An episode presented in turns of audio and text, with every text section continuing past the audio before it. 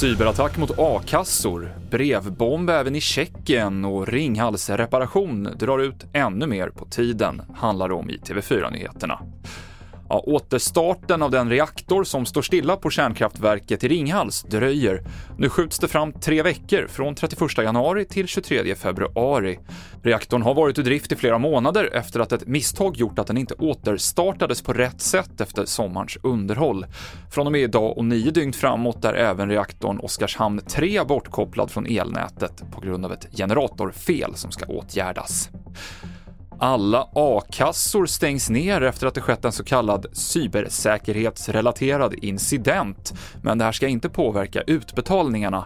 Och det är inte bara a-kassorna som är drabbade, säger Marcus Murray, IT-säkerhetsexpert på företaget Trusec. Det här handlar om en större bred attack mot flera olika organisationer. Så att a-kassorna är bara en del av en större hotaktörsaktivitet. Hur allvarligt drabbade är de här organisationerna då om du säger att det är mot flera än bara a-kassan?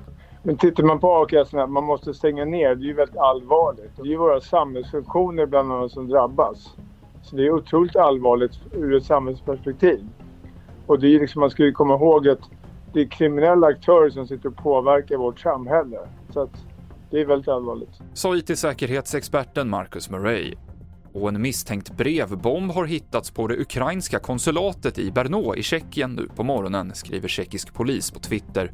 Nu uppmanar de personal på olika konsulat och på vapenföretag att vara försiktiga när de kollar inkommande post.